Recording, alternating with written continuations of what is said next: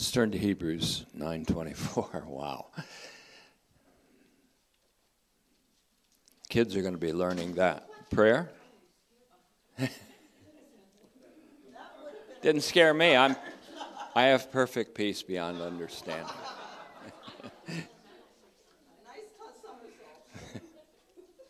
Glad you're still standing. I'm going to give everybody a chance to calm down. I know you're all shaken.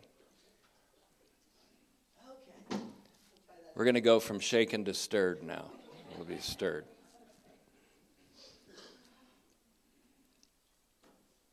This is increment 309, is it not? Thank you, Plastique, Plastic Marine. We have today, of course, the awareness that Israel is now fully at war, having been having received their version of 9/11 yesterday. And so we live in perilous times, and that's an indication of it. 2 Timothy 3 1 to 13 should always be somewhat before us if we're going to understand our times. And also 1 Timothy 4 1 and 2. We live in a time when lawlessness is reigning in many of our city streets, not because it's a particular trend, but because it aids and abets those who are seeking for power and for a tyrannical hold over the citizenship of this nation. The influx of immigrants, which is also a lawless thing rather than a proper thing, is also aiding and abetting the power grab of tyrants. Although, of course, God has a providential reason for all these things, as we mentioned last week, and is overruling the rules of men. And I want you to understand that today. Opponents of polit- political leaders in power are demonized, prosecuted, and persecuted because, for the same reason, it aids and abets their purpose, which is moving toward a tyranny of power in which our liberties are severely threatened. But these things are all destined to fail. These things are in the process of failing, and we have one permanent reality. It's the reality of Jesus Christ. Jesus Christ, the same yesterday, today, and forever. I stand in this pulpit as one who reminds us of the permanence of Him, of the glory of Him, and of His overruling rule in the heavens, and the victory that He wrought at the cross. I pray with the Apostle Paul and in fact, it's not a prayer, but a confession. I confess with him. May it never be that I should ever boast or glory in anything except the cross of our Lord Jesus Christ, by which I have been crucified to this world, and this world to me. The two slow disciples on the road to Emmaus, in one of my favorite passages, Luke 24, expressed the ignorance of many at the time, telling the stranger who had drawn up near them, had come near, it says, angizo in the Greek, and was now walking with them in Luke 24 15. They expressed their sadness and depression to him. He said, Why are you so sad? They said, told him how the chief priests handed Jesus over and sentenced to death and crucified him. Luke 24 20. They failed to recognize that the suffering of Jesus on the cross was itself the victory of Jesus the Messiah, the supreme victory of Jesus, their Messiah, who was walking with them, and it says something kept them from recognizing him. That crucifixion itself, the crucified Messiah, indicated the completion of his unique obedience to the death of the cross. The world may see a crucified Savior as the all time loser, to cite a phrase from Jethro Tull. But the crucifixion was itself, without the resurrection, the greatest victory ever won. A crucified man hanging from a cross, despised and rejected by men. voted off the planet by religious men of professional piety, crucified by a brutal Roman regime, was the all time winner. That crucified man was the all time winner. That's why Jesus said to those slow disciples, we often think of people that are slow to learn or slow in intellect or slow in ability or slow in emotional intelligence and that's all part of the human condition but one thing i'd never want to be is slow to believe slow of heart to believe like these disciples were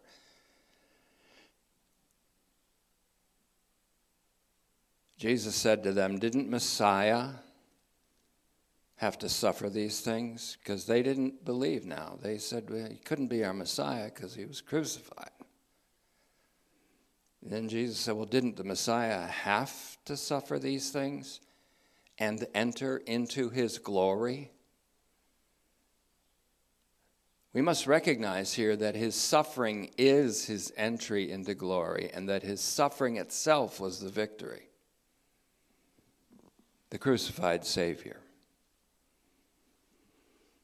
He became obedient even to the extent of death, even death, the death. Paul added that. There was already a Christian hymn when Paul wrote Philippians, and he made that hymn the centerpiece of his epistle to the Philippians.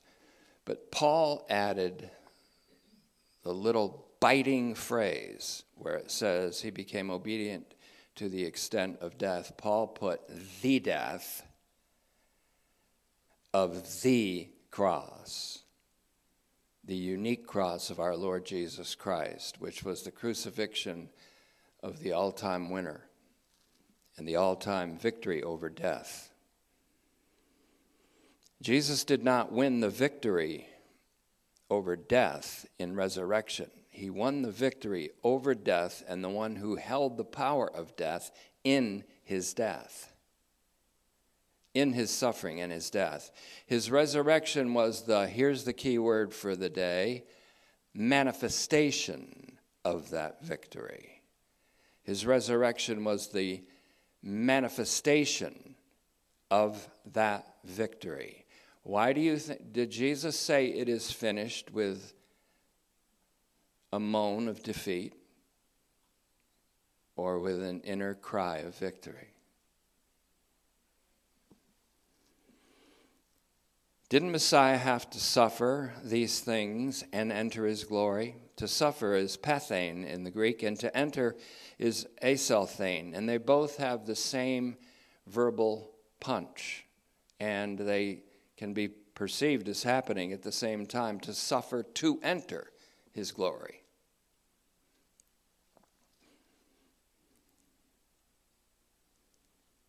They're joined in Jesus' entry into his messianic glory because it was precisely by suffering. That's no doubt why Paul declared so forcefully in his handwritten large letter. Today he would say all caps. It is, he wrote in probably one inch high uncials in the Greek in Galatians 6 11 to 18 in his own handwriting, and in the middle of that he took the pen away from the amanuensis and said, Let me write this.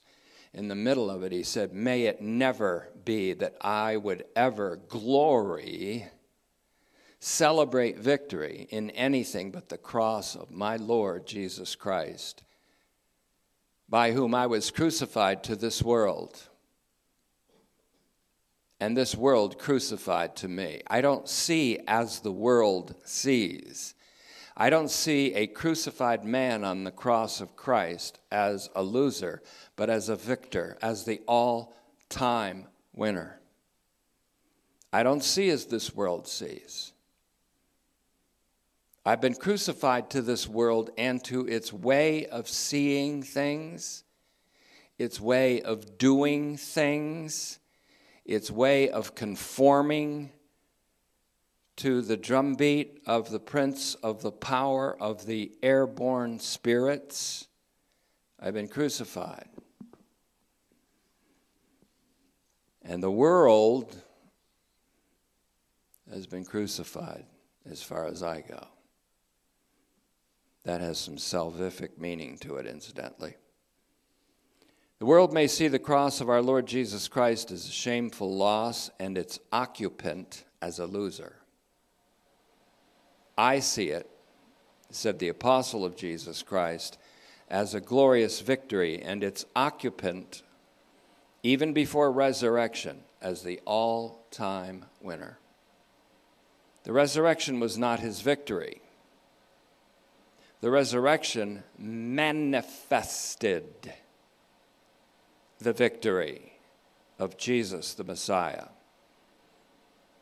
Let me put some more teeth to this. Hebrews 2:14 says through his death Jesus destroyed the one who had power over death, that is the devil. Through his death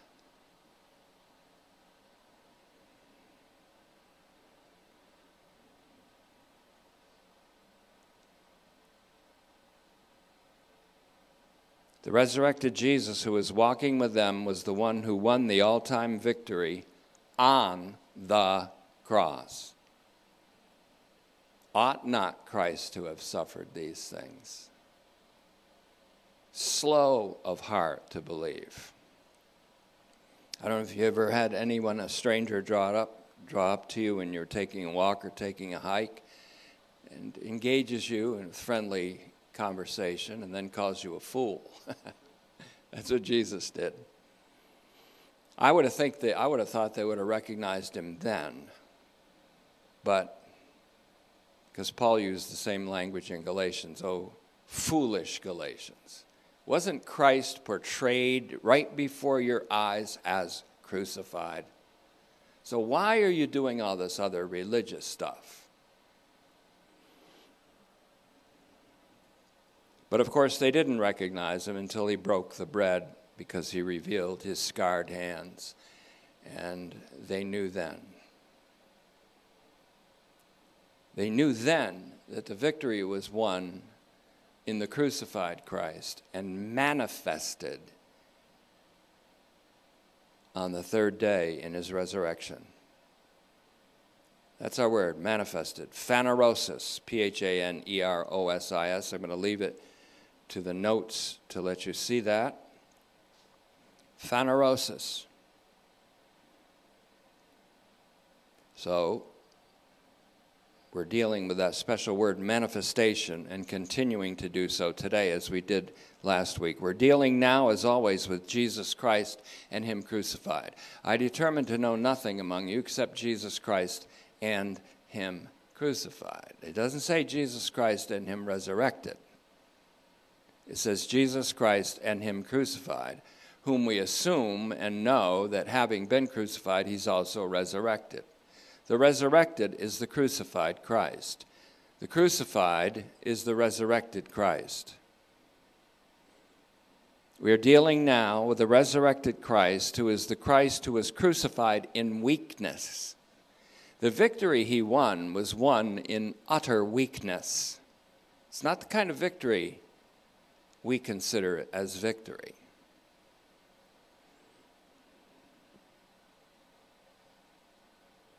Crucified in weakness, but who lives by the power of God. 2 Corinthians 13, 4, who in the power of an indestructible life in Hebrews 7, 16, always lives to make intercession for us in order to save us completely. That is, not only into the ages to come, but now in the time in between when we really need salvation. We really need help. And so he's our helper.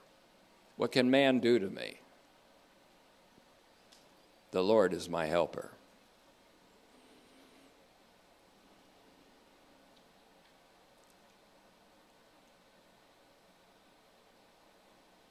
He represents us now as our advocate. There are two things we should know. They're both A words. One, archpriest. Two, advocate. In Hebrews 9:24, advocacy comes into the picture with archpriesthood, as we'll see in a minute. But the crucified Christ is the one who is resurrected and manifested to have won the victory over the one who had power over death. Two words have been coming into focus lately, and we took 11 messages, although two more of those messages, at least, maybe three, have been a continued exegesis of 2 Corinthians 5:14 to 21, which I call an apocalypse for right now, for the church to grasp right now, an apocalypse, beginning with if one died for all, then all died, ending with he who knew no sin became sin for us, that we would be made the righteousness of God in him. That's an apocalypse for right now, apocalypsis.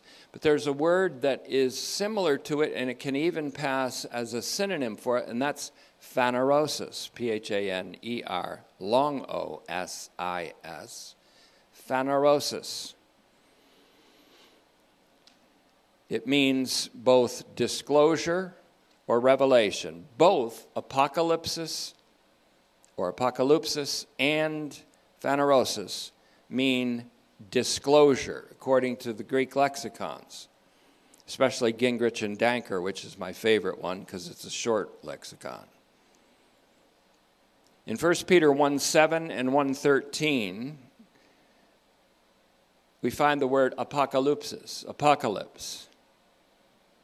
While 1 Peter 1.20 has phanerao, the verbal form of phanerosis. We studied that recently, remember? He was foreknown, verily foreknown, the King James says, but the actual text should say, elect indeed for us, elect indeed, but manifested in these last times for you, Peter said, for you.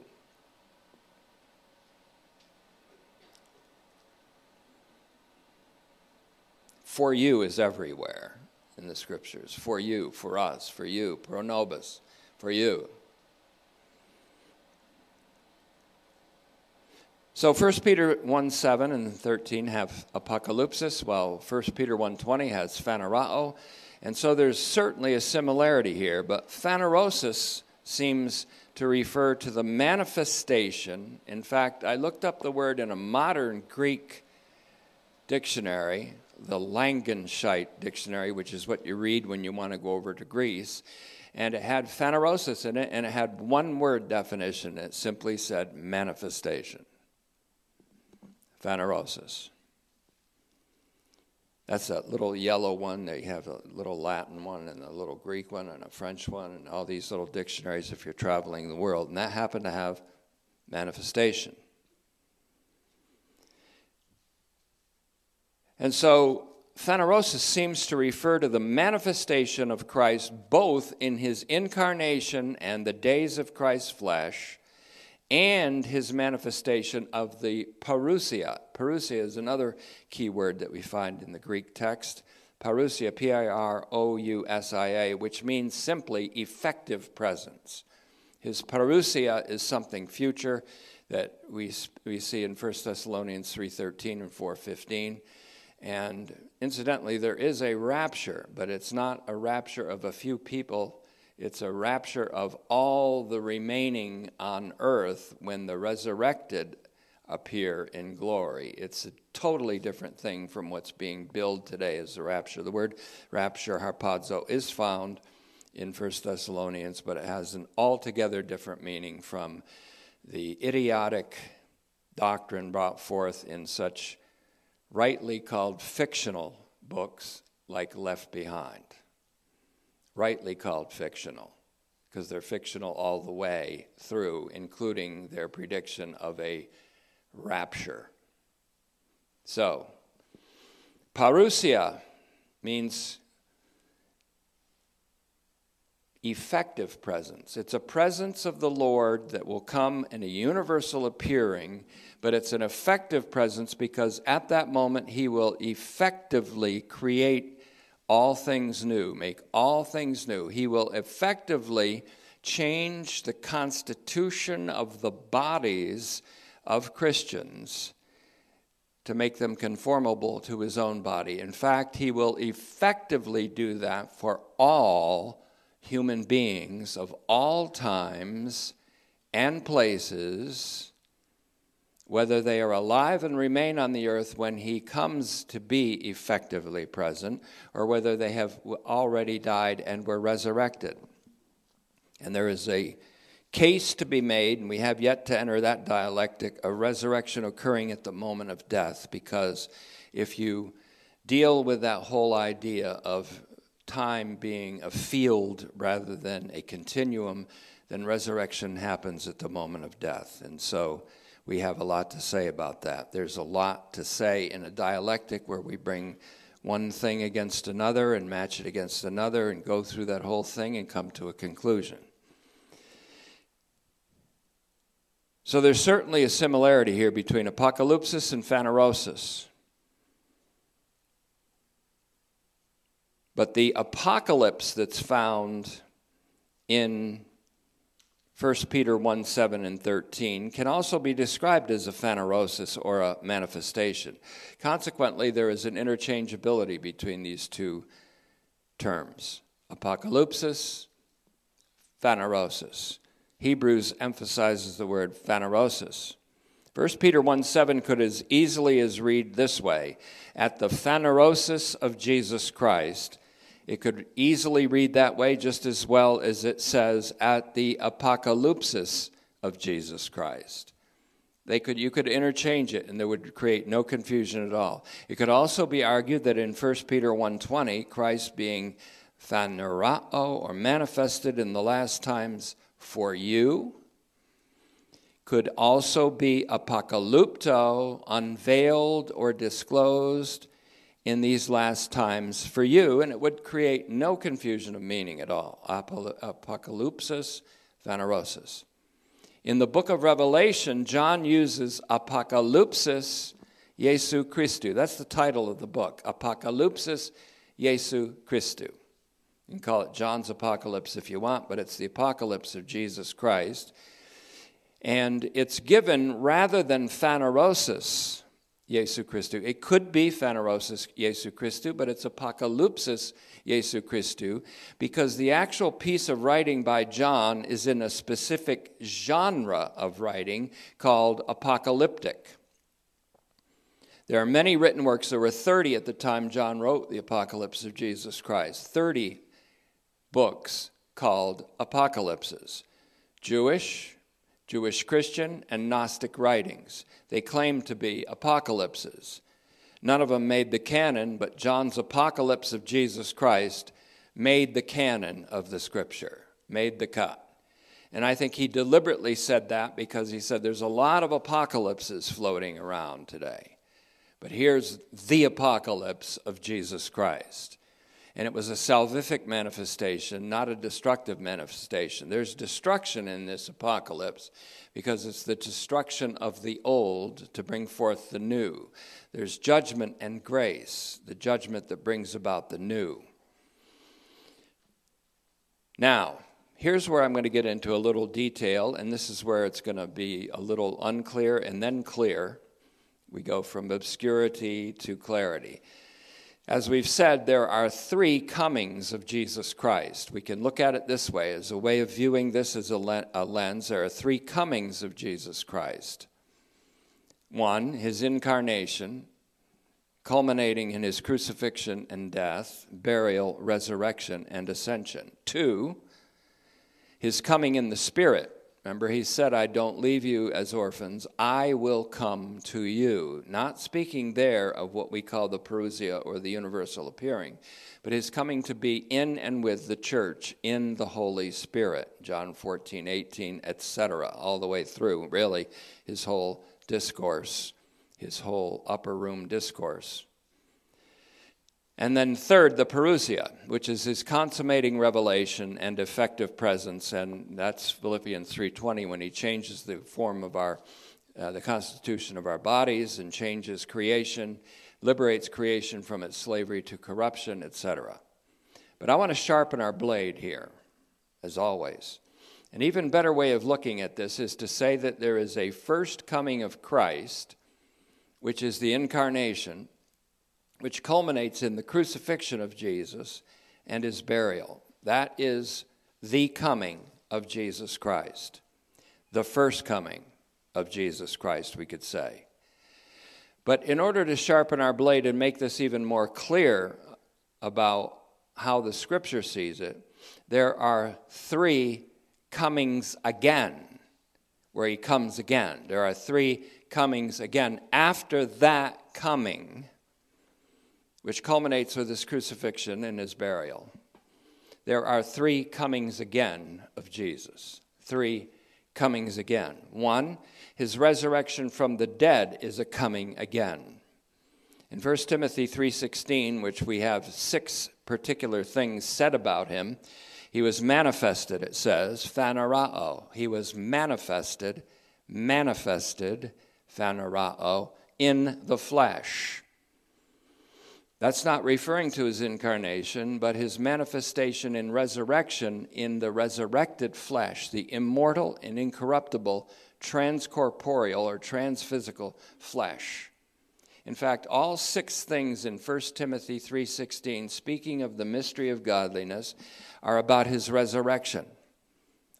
Because this is a hymn again that was found in Paul's writings uh, on the occasion of resurrection, or on the occasion of what we now call Easter.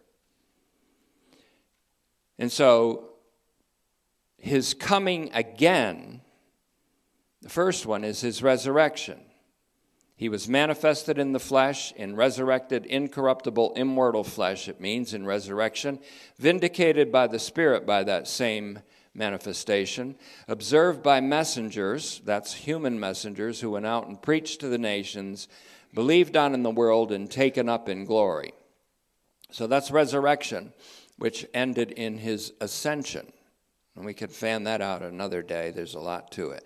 Secondly, his second coming again is his coming in and with the Spirit, the Spirit of truth, to be in and with the new covenant community. That's you. That's John 14, 18 and following. He's called the Spirit of Jesus Christ for a reason in Philippians 1:19, Acts 16:7, the Spirit of Jesus. So that's the second coming again of Jesus Christ.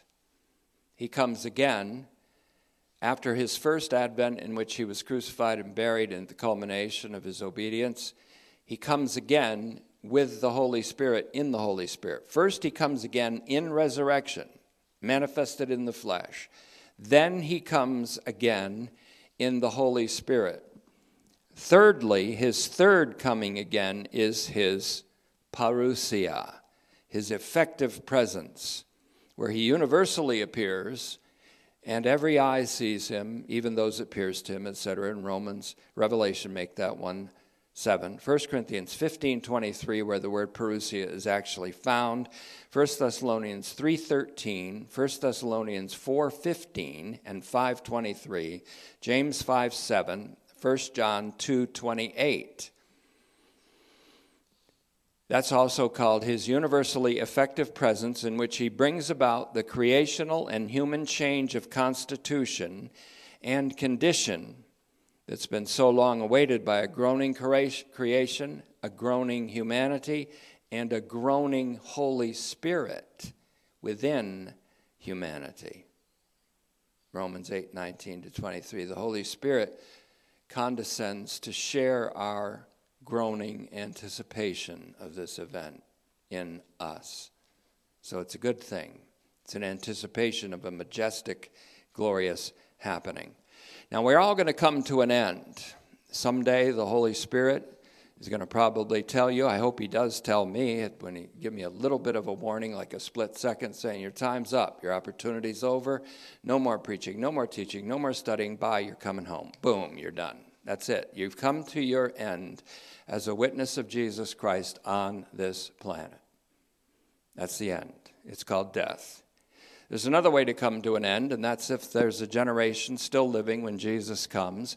Those that have been raised together from the dead will come with him, and then those who are alive and remain on the earth shall be caught up. They come to their end in a, an encounter with the living Christ, and they go through effectively what happens at death, but they go right into a translation into a glorious body. And then the fire, and the fire can happen at death or the fire can happen at this moment. The fire's coming to all of us. It's going to burn away all the dross, all the stuff that we might have been ashamed of rightly, all the stuff in our lives that we called service of Jesus Christ, which wasn't, we felt really good about in ourselves, but God didn't feel really good about. All the stuff, all the vanity, all the pseudo victories that we won in our flesh, poof. But we're saved because there's a foundation that cannot be laid, that's already been laid, and that foundation is Jesus Christ. So, there's a big controversy. Well, Paul expected to be in that generation that doesn't see death, and he was wrong. They like to say that. Liberal theologians like to say that, which liberal theologian is another word for moron. But he was right to expect it, and so are you. You're right to expect, anticipate, and hope for that moment. I personally am weird because I think I want to die instead of get raptured or instead of being the generation that comes because I just think I think that would be just cool Anyways,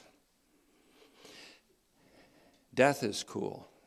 Ask Bill and Ted in their excellent adventure. Hey, death, dude.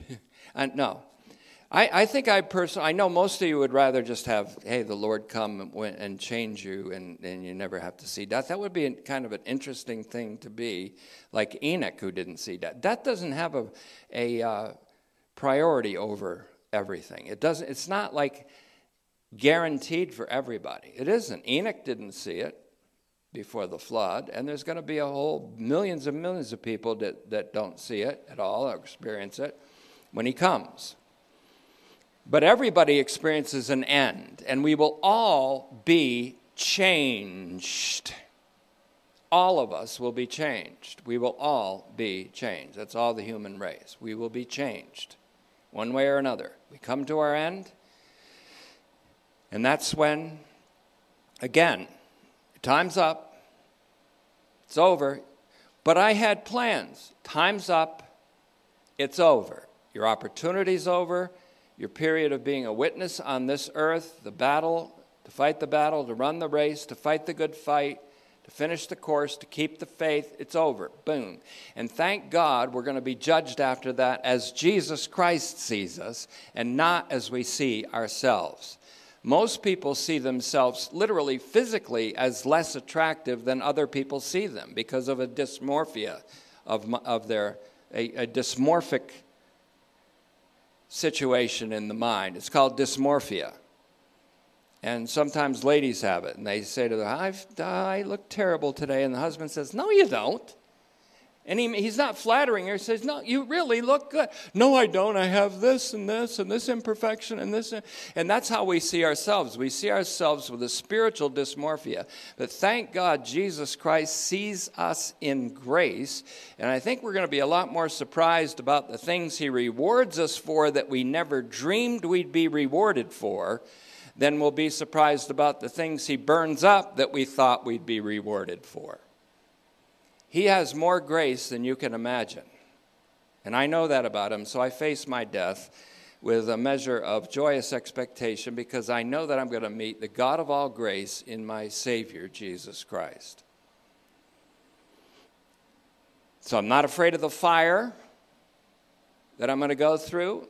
I'm not afraid of it at all because I know that our God is a consuming fire, but our God is love. God is love. So much for that. There are also three appearings, and this is where we're going to get to Hebrews 9:24. We dealt with three comings again, but there are also three appearings. All three of these appearings are the subject of our present text. That's Hebrews 9 24 to 28. See, didn't, see what I did there? It took you there. Didn't know that. And Hebrews 9 24 to 28 is a micro apocalypse of the three appearings of Christ. One, his first appearing. Now, there's a dis- distinction between his appearings and his comings again. So get this squared away. And it's, it's going to be complex at first. His first appearing, in which he put away sin by the offering of himself. In a way, that's the most important and significant appearing. We're going to see that in Hebrews 9:26, which I think is the sine qua non of all of the verses of Hebrews.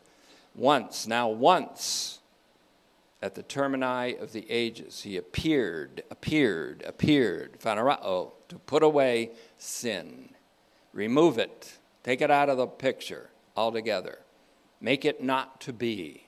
He removes, to remove sin, athetesis, annul it, remove it by the offering of himself.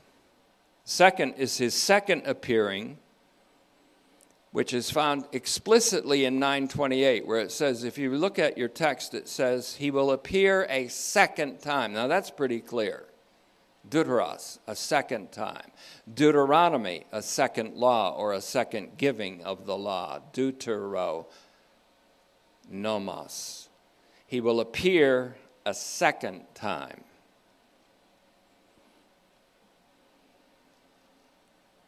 That's the second one. Without sin, meaning without having to deal with sin, without having to become sin. He did that in the first advent, the first coming, the first appearing. He comes, he appears again. And we've recognized this as the archpriest appearing again after having gone into the Holy of Holies and coming a second time before the people to say, The blood that I offered was accepted. And this time it's not the blood that I offered was accepted, so you're clear for another year. He said, This time the blood, my blood was accepted by God the Father, not for the sins of Israel, not for the sins of ignorance of Israel only, but for the sins of all people of all time, uh, sins of cognizance as well as ignorance of all people of all time was accepted by God the Father. So not only is the church glorified, but all of humanity comes into the eternal glory of God. and there's no question about it. But now, here's where it gets a little tricky. There's a third appearing, and I don't mean that, and I'm doing this in my own way, but the third appearing of Jesus Christ isn't chronologically beyond his second appearing as, as without sin. What does it say he brings, incidentally? I forgot. You can say it if you want. You can actually say it. Bringing what? What does he bring with him? Oh, salvation. Oh, that's right. Without sin, which he became for everybody, he comes with salvation for the same everybody. It's a universal revelation of salvation. Incidentally, his name, Jesus, means salvation. So everyone will see the salvation of God, and the salvation of God is Yeshua. They will see Jesus, and to see him is to be saved, is to experience salvation. So there will be salvation for all. But his third coming is not chronologically after that. It's the, or third appearing, rather. Let's make that appearing. What I call his third appearing is actually not his appearing before the faces of men, but before the face of God in heaven. For us. I call this his third appearing, not because it's third in chronological order, but because the appearing wherewith he will be seen by all men is described as his appearing a second time. So there is a third appearing, not chronologically, but a, a, an appearing of a third kind, where now, what does it say in Hebrews 9:24? He appears before the face of God for us. He did not enter into an earthly tent with the blood of others. He entered into the heavenly to heaven itself with his own blood, having found eternal redemption. Now to appear, and it doesn't say really in the presence of there, because as I said, it means literally prosopon, before the face of God. And I love that little phrase, for us. Everywhere it appears.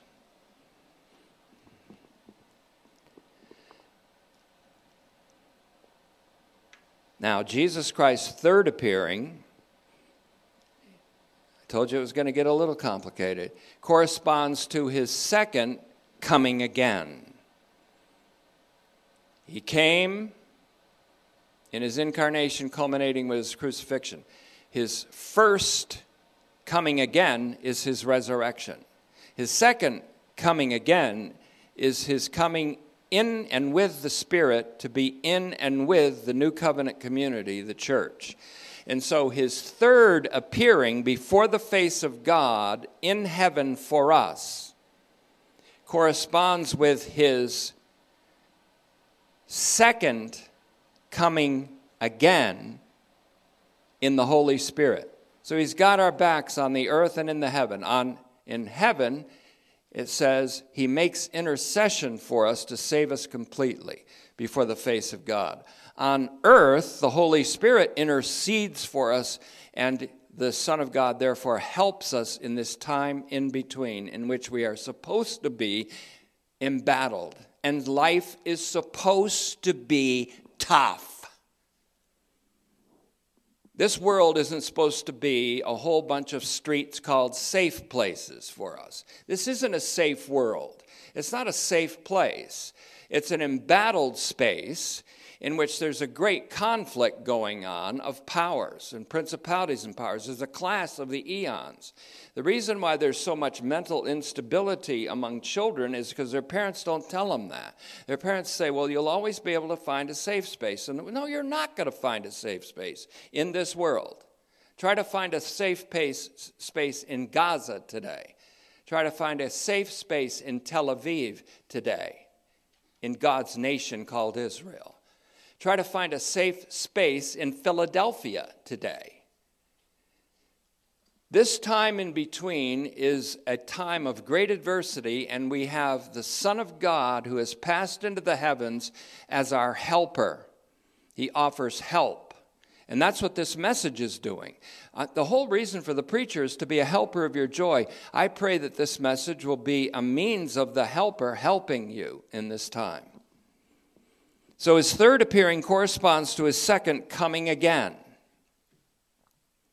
The third appearing is coetaneous, and that simply means of equal duration with the second coming again of Jesus Christ, according to our proposal today. His second coming again is his coming to be present with the new covenant community on earth in the Holy Spirit. He's called the Spirit of Jesus Christ. While his third appearing is his ongoing appearance before the face of God in heaven. Jesus' presence and activity with the church enables the new covenant community to be his witnesses to the world that has been reconciled to God in Christ but does not yet know it. Do you know you're here for one reason, one reason alone? It's not to be successful in the world's eyes, it's to be a witness of Jesus Christ. Period. Over and out. And there will be a time when that comes to an end. Stop, full stop, end. Your opportunity for that is done. You're done. Oh no, I was never a witness. Yes, you were.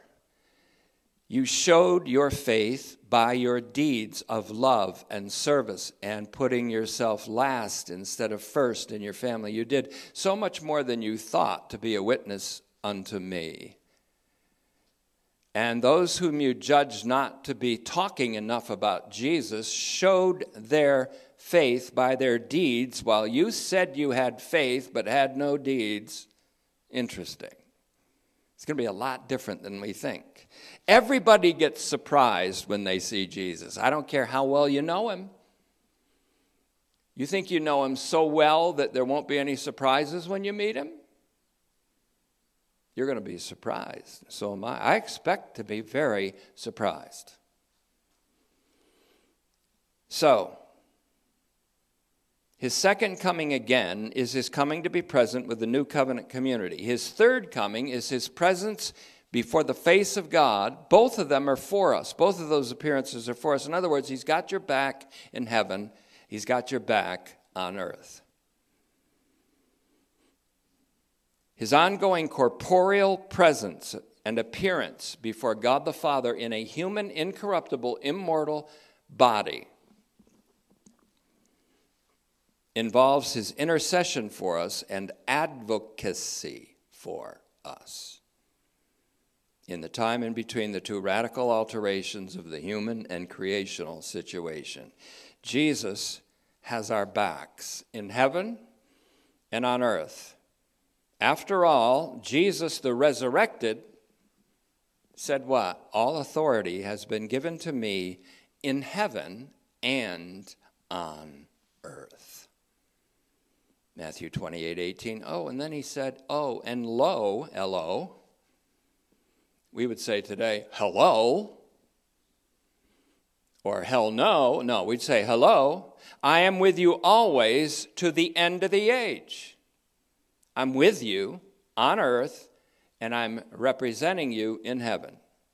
His first appearing corresponds with his first coming. His second appearing corresponds with his third coming again. His second appearing corresponds with his third coming again, which is his consummating revelation, which brings about the universal alteration of the human and cosmic condition. Put that in fancy theological terms. He brings about cosmological and anthropological universal change. Will not all sleep, Paul said, using a euphemism for death, but we will all be changed. There's a change coming. Wasn't there a song about that? Never mind. I have to be careful what I say because last couple weeks ago I said maple cream, and guess what I got in the mail from Waco, Texas, from my friend Pastor Mark Whitmer? A box of maple cream cookies. You say, What did you do? Did you share them with everybody because you're a witness of Christ? No, I ate them all by myself as a witness to Jesus Christ. I ate all the maple cream cookies and the pumpkin spice cookies. Two boxes of cookies, ate them all. I even tried to give Pam one. Pam, do you want one? Because then I'd feel better. Would you like, please eat one of the pumpkin spice cookies? They're really good. No, I don't want a pumpkin. I had to eat them all. Could you give one to the postal worker that comes to your door every day? No, gave him a, I gave him a bottle of water when it was hot, but I didn't give him a cookie. No way. So I have to be careful what I say. I said maple cream, and I got a box of maple cream. They're shaped like maple leaves. With you ever see those? If you eat one, you will be having a foretaste of heaven, but it won't be heaven itself.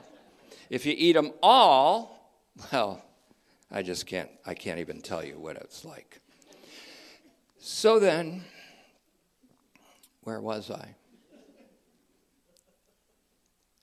Let's look at our current text. Hebrews 9 For the Messiah did not enter a man made sanctuary, a mere representation of the true one, but into heaven itself. Into heaven itself. Now, and that word now is an ongoing present tense. Nunc stans is how the Latin puts it, the standing now.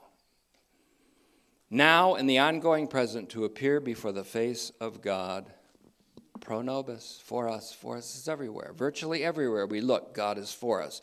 Jesus is for us. God determined himself to be God for us and no other God. There is no other God but God for us. I am the Lord your God. You will have no other God before you. In worship, that is. He could say, I am the Lord your God for you. There is no other God, one that is not for you, an idle God, an angry God, a bitter little idol that you put on your mantle kind of God. Nope. God determined himself in eternity to be God for his creation, God for human beings, all of them, God for us, and to be no other God. I will be no other God but God for them. And we learned this by incorporating the doctrine of election into our exposition and theological exegesis of Hebrews. God's promeity, P R O M E I T, we did it in Romans. God's being for us, as we saw it in Romans, was expressed in the handing over of his Son for us all. Romans 8 31 to 32, as the Lamb of God. This promeity, however, is ongoing throughout the time in between the two radical alterations and that promeity is in the form of Jesus' representation of us as eternal archpriest. Now I'm going to close with this. There's another word that is also means phanerao, it means manifestation. It's emphanizo. You'll see it in the notes if you want the notes. E M P H A N I Z long O. Emphanizo. Notice the same root, that P H A N is in the middle. Emphanizo. It's a synonym of phanerao, but with an added formal judicial nuance to it. So when it says he appears before the face of God for us, it's adding to the priestly an advocacy, an advocacy a judicial advocacy, a formal advocacy for us. Emphanizo, therefore, is used. Now to appear, and that means, again, to make a formal report before authorities on a judicial matter is how it's usually used, like in Acts 24:1 or 24:15. It often signifies to bring charges or to accuse formally. And it man- means to manifest or exhibit to view. And properly, it means to present oneself to the sight of another. But in this case, Christ has entered into heaven itself now in the ongoing present, throughout the course of this present evil age, throughout this time in between and forever, to appear before the face of God for us, meaning as an advocate for us. So he is arch priest in representation for us and the offering. He's also an advocate for us. Where do we find that? 1 John 2 1. Jesus Christ the righteous. If any if anyone sins, and we all do and will until we're glorified, let him know that he has an advocate, parakletos, advocate with the Father, even Jesus Christ, the righteous one, who is the propitiation for our sins, but not for our sins only, but for the sins of the whole world, the whole mass of humanity, all people, all times, all places. He's our advocate. And so John is dealing with advocacy, Hebrews is dealing with archpriesthood. John presupposes a priesthood, Hebrews presupposes an advocacy. And so, in, in, this closing section, I want to emphasize that. What John the Elder emphasizes in 1 John and in John's Gospel also as well, in John 3.16, as well as in Revelation, is love. Note again 1 John 4 9. In this, for by this, God's love was manifested.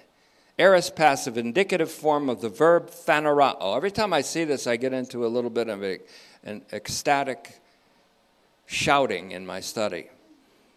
Phanerao. In this, God's love was manifested to us God sent his only eternally begotten Son into the world so that we would live through him. In this is love. Not that we loved God, but that God loved us and sent his Son to be the propitiation for our sins. That's love. That's love. In John 3:16, the us whom God loved is the world. In John, 1 John 2 1 to 2, Jesus Christ, the righteous one, is the propitiation for the sins of the world. The propitiation, which is the act of our great archpriest, is the basis of biblical soteriological universalism. It's the basis of universal salvation. Biblical universalism is a theological theme because God elected himself to be for us in love.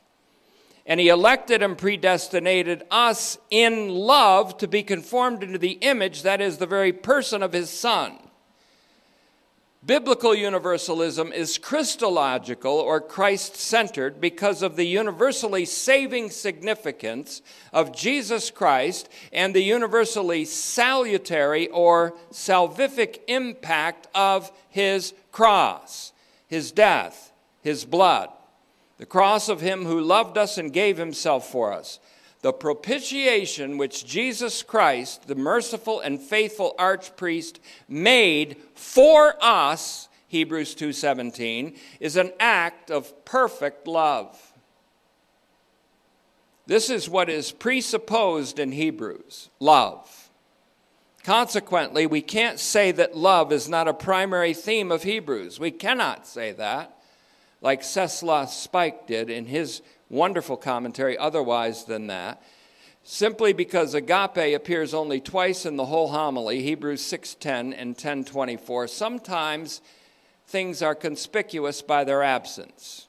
The mention of love is only twice in Hebrews, but the whole of the homily is undergirded by love because the propitiation or the act of Jesus Christ giving himself once at the end of the ages to put away sin is an act of perfect love.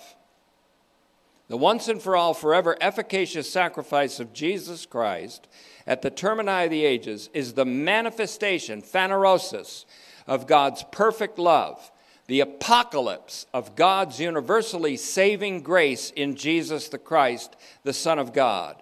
It is impossible to conceive of the self offering of Jesus Christ at the termini of the ages, of the manifestation of this elect one, indeed at the end of times, as anything other than the phanerosis of perfect love and the apocalypsis of the majesty of God's universal saving mercy by the faithfulness, the faithful obedience of Jesus Christ to the death of the cross. Amen. And Father, we thank you for this opportunity. Pray that you use this message as a means to extend and give help to many who are in the process of battling in this time in between. We thank you for the wonderful assurance that we already live in a reconciled world because God was in Christ reconciling the world to himself we have this assurance and this reality in our soul. It's called faith. But we also have faith, which is the hope, the substance of things hoped for. And what is hoped for is that great change of all, in which the very constitution of our humanity will go from weakness to the power of God, from mortality to immortality, from corruptibility to incorruptibility. And in between these two great alterations as we live in this time in between.